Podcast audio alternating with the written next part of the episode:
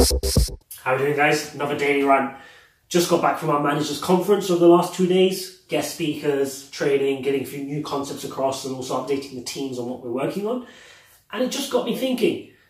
I want to tell you guys, culture is super important, right? You guys know this, you've heard it, but I just want to drill it home a bit more. Like building a company, building great technology or business or service is one thing, but culture is the glue that sticks us all together, right? Look at some of the best businesses out there. They have some of the deepest cultures, whether that's Facebook, Google, Apple. I mean, the example I like to use is Slack.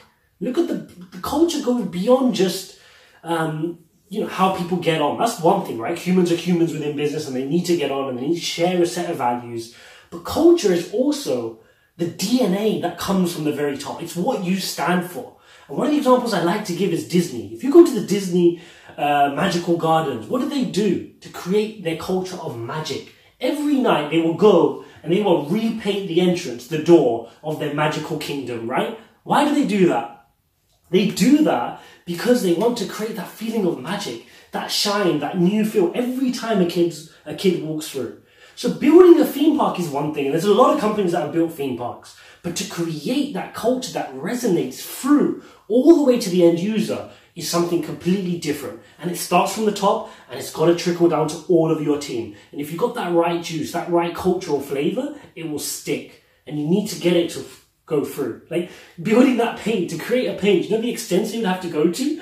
You know, they close late at night and they have to open early in the morning. They had to find a very specific paint which dries in a couple of hours. But they knew they had to go to that value, right? Another example is a kid's store which has two doors as an entrance, right? One for the adults and one for the kids. That's culture. That's DNA. That's creating wow moments.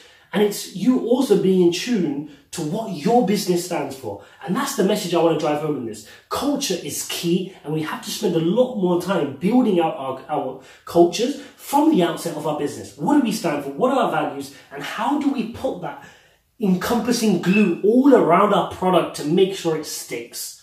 Got it? Good.